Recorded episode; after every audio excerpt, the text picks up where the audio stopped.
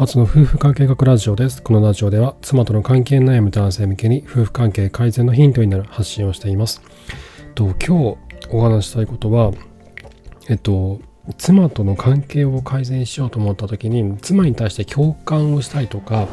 えっと、話を聞くことが大事だってことは何度かお話をしてきたんですけどその話の聞き方で、えっと、いい聞き方と悪い聞き方があるということを今日お話ししたいなと思います。えっとですね、参考にする文献は、日銭知性豊かで想像力がある人になれるという本ですね。ケイト・マーフィーさんというジャーナリストの方が書かれた本で、これがですね、すごい良かったんですよね。まあ途中なんですけど、で今日はね、この中から、えっと、具体的な事例などを、えっと、引用しながら、妻との、ま、話し方ですね妻との会話の仕方の上達させる方法とか、えっと、妻の話を聞き出す力とか妻が心の中で思っていることを聞き出す力であったりとかあとは妻自身ですら分かっていない自分の気持ちというのを引き出す力これについてお話をしていきたいなと思います。えっとですね、まず、傾聴って言葉がありますよね。耳を傾ける誰かの話に耳を傾けることを傾聴と呼ぶんですけどこの傾聴って効果のある傾聴と効果のない傾聴っていうの2つがあるんですよね。で効果のない傾聴というのはテクニックに寄りすぎているものだというふうに言われてます。で例えばそのなんだろうな話をする時に相手がこうなんだろうな、こう偉そうにこうね、こっちが話してる態度が偉そうにならないように気をつけたりとか、あと口出しをしないように、こいつなんかこういう、なんか俺の話に割って入っていくんじゃないのかなとか、っていうふうに思わせないように口を閉じておくとか、まあそういったね、こう自分がどう見えるかってことを中心に考えてしまうのが、まああまり意味のない傾聴っていうふうに言われています。要は自分の態度とかどう見えるかっていうところをに、えっと、注力してしまうってことですね。で、この本の中ですね、中ではですね、そうではなくて、効果のある傾聴というのは何なのかというと、これはですね、相手がなぜそれをあなたに言ったのかっていうことをこう考えるってことですね。まあ、つまりは共感なんですよね。で、共感をしているような態度を見せるとかそういうことじゃなくて、もう心からなんで自分の妻はこれを私に言ったんだろうかっていうことを考えるってことなんですね。で、さらに本の中で書かれているのは、聞こえ、あの、まあ、この共感ということをするときに、聞こえてくるのは相手の言葉、考え、感情、その人にとっての意味、さらに話し手の無意識化にある意味も聞こえてくるというふうにこの本の中でケイト・マーフィーさん書かれていて、いや、これすごいなと思ったんです。もうなんだろう、もう詩的なイメージすら浮かぶような文章で、相手がなぜそれをあなたに言ったのか、夫婦関係で言うならば、なぜ妻がそれを我々夫に対して言ったのか、これを考えるときに、うまい聞き手というの聞き手というのは、その妻の言葉とか考えとか感情とか、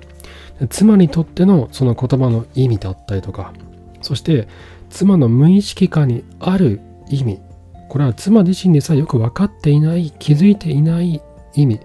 これも聞こえてくるっていうんですね。ここまでできることができればこれは本当に優れた聞き手であり効果のある傾聴と呼べるなと僕も思うんですよね。でこれをですねその、まあ、さっきの話あの効果のない傾聴で話した通りこうどう見えるかとかどう振る舞うかってことじゃなくてこう自分がいかにこう受け入れるモードでいるかってことが重要なんですよね。妻の話をいかにこう受け入れるモードでいるかってことがとても大事だっていうことが書かれていて、まあ、これ本当に大事だなと思ったんですよね。で例えば、その妻が、あ、なんか疲れたわって言ったとしますよね。今日なんか疲れたわと言ったと。で、その時に、その、その言葉の下にこう潜んでいる意味をつかみに行けってことなんですよ。で、これはその声の調子とか、あと非言語的なヒント、まあ、ノンバーバルコミュニケーションと呼ばれるやつですよね。こう身振り、手振りとか体の雰囲気とか、そういったことを頼りにして、妻に対して問いかけをすると。そして、問いかけをして、返ってきた答えをもとに、妻に対する理解を深めていって、もっと繊細で、そして具体的にこちらから言葉をかけていく、まあ、聞いていくってことなんですね。で、ね、ちょっと抽象的で分かりづらいかと思うんで、えっと、具体的に言うと、例えば、えっと、まあ、さっきの続きですね、妻がなんか今日疲れたわと言ったとしますと。で、その時に、えっと、妻の声の調子とか、なんかほなんかこう、本当に疲れてるのかなみたいなかなんかほもうなんかもう、なんか肉体的にも疲れ果てたわって感じなのか、それともなんかこうイライラしてて、もなんかもう本当に今日疲れたなみたいな感じの、なんか、だななんかあったみたいな、なんかイライラしてるみたいなっていう風な感じなのか、それともすごい寂しそうに、今日は本当に疲れたわっていうね、こう、なんか何か本当に辛いことがあったのかなみたいな。っていうふうにね、こう声色だけでもいろんなパターンがあるんですよね。本当に肉体的な疲労と、えっ、ー、と、となんだ、その精神的な落ち込んでいる、その落ち込んでいるあの疲労であったりとか、こういろんな種類の疲労があるんで、それをもとにこう質問をしていく。大丈夫？ななんかあったの？今日みたいな。ね、仕事で何かあった？とか。担当者が新しくなったってこの間言ってたけど、その人の件なの？みたいな。うまくいってなかった？とか。あと仕事の引き継ぎが最近あったとかって話を聞いていたらあのあれ？前前任の人がうまくやってくれなかったのかな？とか今日も忙しかった？とかあとなんかすごい体調が悪そうだったら大丈夫？体の調子大丈夫？って昨日寝不足だったかな？とかお昼ご飯あんま食べれなかった？とかっていうふうにこう具体的な問いかけをしていくってことですね。あと、まあ、肉体的な疲れと、あとこれから私がどん家に帰ってきてからなんかさらにこう疲れるような予感を感じていてもう疲れた。もう何ももう家何もしたくないみたいな雰囲気だったとしたら家に帰ってきてからのその子供の相手とかそういったのが嫌だと思っている可能性もあるんですね。なのでそうだよね。もう仕事で疲れてこれからが一番疲れるよねみたいな。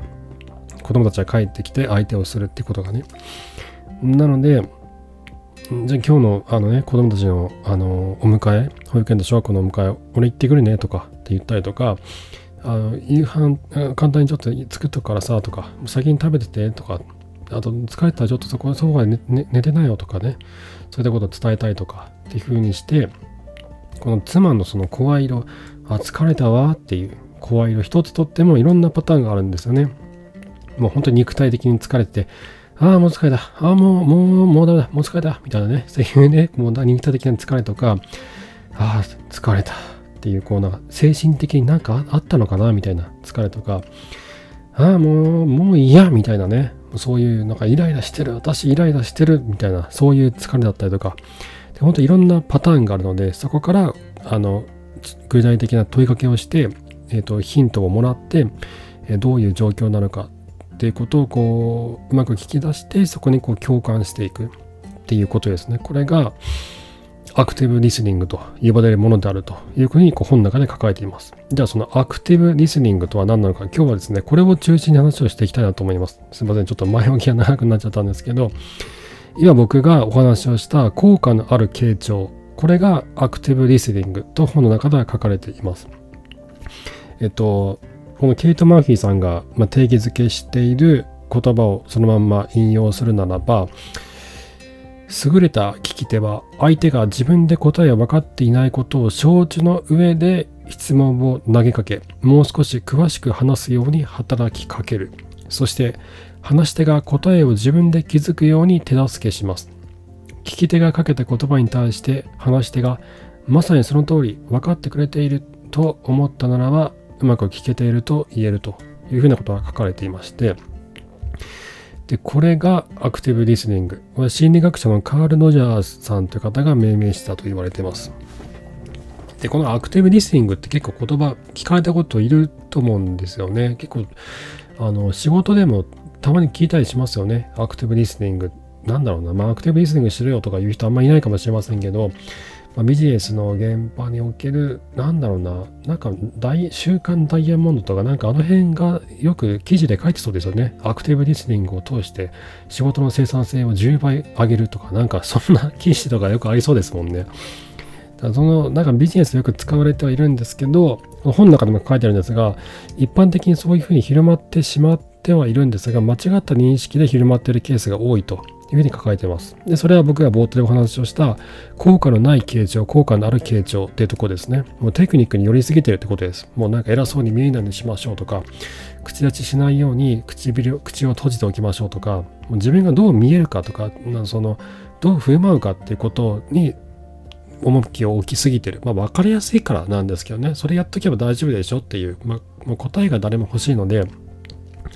とりあえずこういう風な態度を取っておけばいいよみたいなことにどうしても走りがちなんですけど、そうじゃないと。アクティブリスニングというのは受け入れるモードでいることであるというふうに書かれています。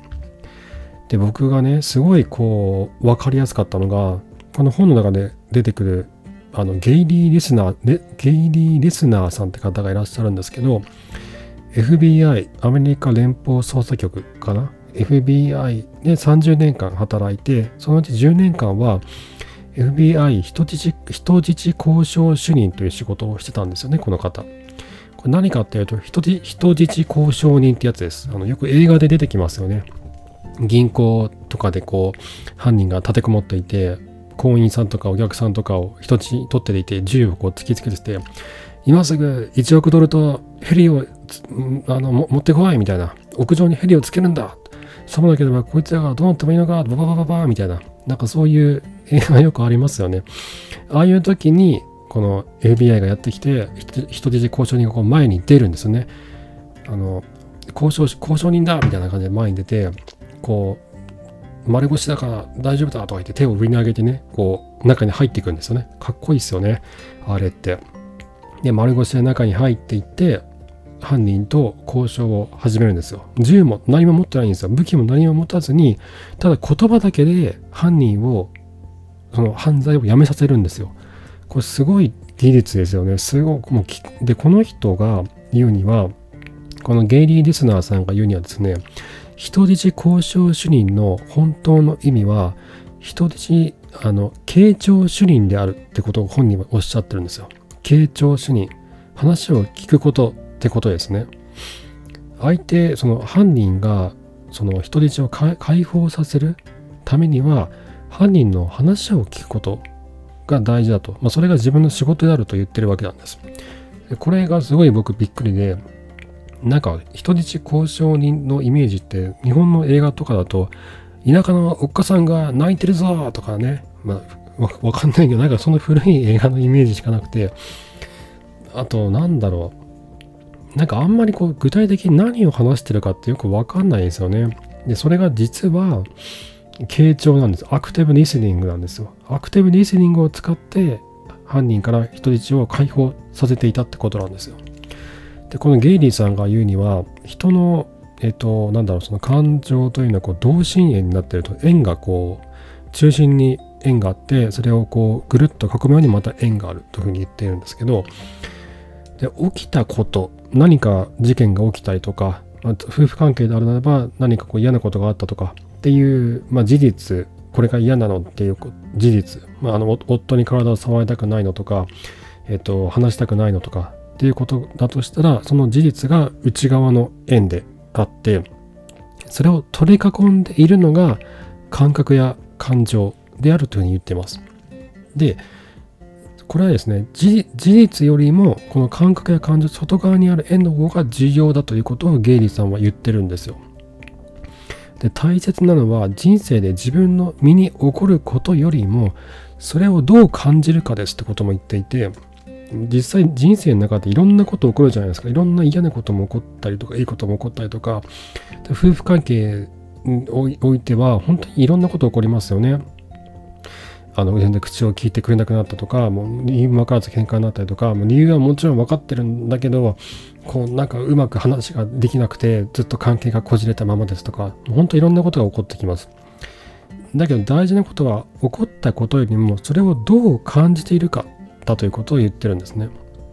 で実際にこのゲイリーさんの、えー、交渉術についても本の中では書かれているんですがゲイリーさんは相手の視点を理解しようと、犯人の視点を理解しようと耳を傾けるというんですね。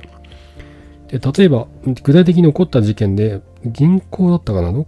どこかの建物であの立てこもった犯人、昔のガールフレンドを人質に取ったんですって。昔のガールフレンドに銃を突きつけて、えっと、まあなんか何かよこせ、まあ、金を出せとかなんか言ったんでしょうね。そこに FBI の人質交渉主任ゲリー・レスナーが入っていったわけですよ。でそこでゲリーさんは丸腰で中に入っていって犯人に問いかけました。何が起きたのか話してくれないかと彼は問いかけたんですね。でその銃を置きなさいとかもうやめるんだとかねそんなことをして何になるんだとか、まあ、無償に一点200年の刑だぞとか、まあ、そんなことを言ったりしないんですよね。何が起きたのか君に何が起きたのか犯人ですよ。犯人に何が起きたのか犯人に対して君に一体何が起きたのか話してくれないかと問いかけるんですよ。でそこで犯人は自分の話をするんですよね。そのガールフレンドと別れたガールフレンドと何があったのかってことを話すんですよ。でそこでゲイリーさんはこう言うんです。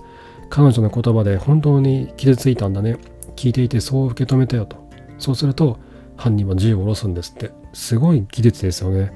ただ聞くだけで犯人に銃を下ろさせる人質を解放させる。でこの交渉人というのは相手に共感する。相手が言いたいことを聞くことに一番時間をかけるっていうんですよ。つまりはそのあんま喋んないらしいんですよね。このやめるんだとかね、その、なるほど、そうなのか、分かった、君の気持ち分かった、だけど、よく考えてくれたまえとか、今、ここで君がその女性を撃って一体何になるんだとか、ね、人人を一人殺すだけじゃないかと、君の人生はこれからだとかね、なんかそんなこと言いそうですよね。なんか映画とかで言ってるような気がするんですけど、そんなことをあんま言わないんですって、実際、本当の人質交渉人っていうのは。ほとんど喋んないらしくて、なので、この投稿してきた犯人、その、まあ、分かりました、もうやめますと言って、あの、まあ、犯罪をやめて自首する犯人というのは、このレスナー、ゲイリー・レスナーが何を言ったのかは分からなかったって言うんですよ。え、分かってないのって思うんですけど、何を言ったかは分からなかったが、言い方が良かったって言うんですって。ゲイリー・レスナーが何を言ったかは分かってないんだけど、覚えてないんだけど、ただとにかく彼の言い方が良かった。伝え方、話し方、その聞く態度が良かったというふうに言うんですって。そう言い方が良かったから銃を下ろして人質を解放するんですよ。もうすごいですよね。で、このレスナーさん、ゲリレスナーはほとんど何も本当に話さないんですって。この交渉するときって。何も話さなくて、さっきみたいに何が起こったのか話してくれないかと問いかけて犯人に話をさせるんですよ。でその犯人の経験とかそのあのなんだろうその考えとかっていうのもこう全部終わりまで話をさせていくんですね。そして実際ゲイリーリスナーが何かを言う時っていうのは犯人の感情に照準をぴったりと合わせて一言伝えると。ただそれだけで犯人は銃を下ろす。なぜならばそれはゲイリー・レスナーが犯人の心に深く共感を示しているから示しているというよりも、まあ、示しているというとこれはどう振る舞うかに近いですよね。犯人の心言葉に強く共感をしたからそしてそれが犯人に伝わっているからだと思うんですよね。でゲイリー・レスナーが、えー、とまた言ってるんですけどこの優れた聞き手とは他の人の経験や考えに喜んで耳を傾け相手の視点を認められる人だと彼は言ってるんですね。そして細やかな反応をして相手の視点を認めることは訓練で伸ばせるスキルであるというふうにも言ってます。あ、これは作者が言ってるんだ。作者が書いてるんだ。そうそうそう。このアクティブリスニング、FBI の人質交渉人も使っているアクティブリスニング、ただ言葉だけで、もう正確に言うならば聞く力だけで犯人に銃を下ろさせて人質を解解放させるこのテクニックというかこの力の源は人の話を聞くことでありそしてそれは誰もが伸ばせるスキルであるというふうに本の中では書かれてるんですね。これってすごい希望が持てる話ですよね。例えばその妻との関係がうまくいってなくて、なかなか会話がないと、妻となかなか会話が生まれない。な何話したらいいんだろうとか、まあ、全然なんかうちの妻会話言葉返してくれないんだけどとかどうどうしたらいいのとか会話って何みたいなね、まあ、そういう状態になってる人って本当にたくさんいると思うんですよだけど、で、その自分には話す力がないとか、女性、女性とね、うまく話せない、慣れてないと、まあ、そもそも女性慣れしてないというふうに思う方もたくさんいると思うんです。だけど、この、その、その人と、こう、うまくこう、会話をする、話を聞く、アクティブリスニングをして、心を通い合わせること、これは、後から伸ばせるスキルであると、あの、学ぶことができることであるというふうに書いてる。これはすごいあの救いな救いだなと思うんですよね。妻との関係に悩む全ての男性においては。なので、えっと、今日はですね、このアクティブリスニングによって夫婦関係を改善させるということについてお話をさせていただきました。なので、こうどう振る舞うかではなくて、共感を示すってことは僕よく使ってきたんですけど、共感を示すではなくて、共感をするってことが近いんだと思うんですよね。なのでこのアクティブリスニングを意識して妻との会話に応用していくと、まあ、会話も増やすことができて絆も強くさせることができるんじゃないのかなって思います。妻との関係に悩む方の参考になれば幸いです。で、この夫婦関係を改善しようと思った時に、まあ、一番あのネックになるのが、まあ、続け続けられないってことと自分の場合何をどうしたらいいのかわからないっていうことだと思うんですよね。で、これって本当に僕も同じ経験してるんで思うんですけど、わかるんですけど、やばい、途中でね、嫌になっちゃうんですよ。もう続かなくなっちゃって。もう効果もあんま出ないし。で、そういう時に大事なのは、あの、アルコール中毒とかドラッグ中毒の方が中毒が立ち直った時に何が大事かって問われた時に答える言葉が仲間の存在が一番大事だったっていうふうに言ってるそうなんですね。で僕は夫婦関係を改善させるためにも最も重要なのは仲間の存在だと思うんです。一緒にそばを走っていく伴走者の存在が大事だなと僕は思ってます。で妻との関係を改善しようと思って、まあ、いろいろやって本当に嫌になっちゃう時あると思うんですけど、そんな時は僕の質問箱に愚痴をこう送ってくれてもいいし、あのこんなことになってちょっと困ってるとかっていうことを送ってくれてもいいです、全然。一緒に走ってくれる伴走者がね、絶対必要だと思うんですよ。そしてもう本気でなんとか改善したいと、もう集中して改善していきたいと思う方はぜひご連絡ください。こちらは、えー、ノートのサークル機能を使って、アツの夫婦関係改善カウンセリングタイマスという名前で、 Zoom を使って僕、あのカウンセリングをしてるんですね。あの、週に1回、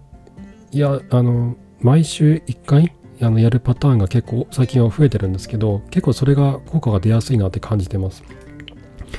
妻と関係悩んでいて、もう自分の場合どうしたらいいんだろうという方のお話を深く聞いて、その人それぞれにとっての最適な行動というのを、えっと、一緒にこう考えていく。まあ、本当に伴走者って感じですね。